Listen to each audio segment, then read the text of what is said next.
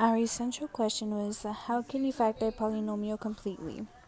So, to factor a polynomial completely, you must factor out the greatest common monomial factor, and then you look for a difference of two squares or a perfect square trinomial.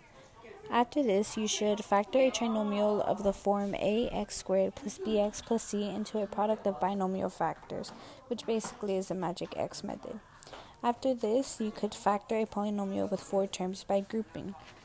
For instance, if we had 7x to the power of 4 minus 28x squared, then 7x squared could be um, pulled out, like factored out, and then you would multiply that by x squared minus 4. So then your factored form would be 7x squared times x plus 2 times x minus 2 you would use the pl- the plus and minus one because they factor um, they cancel out the middle term.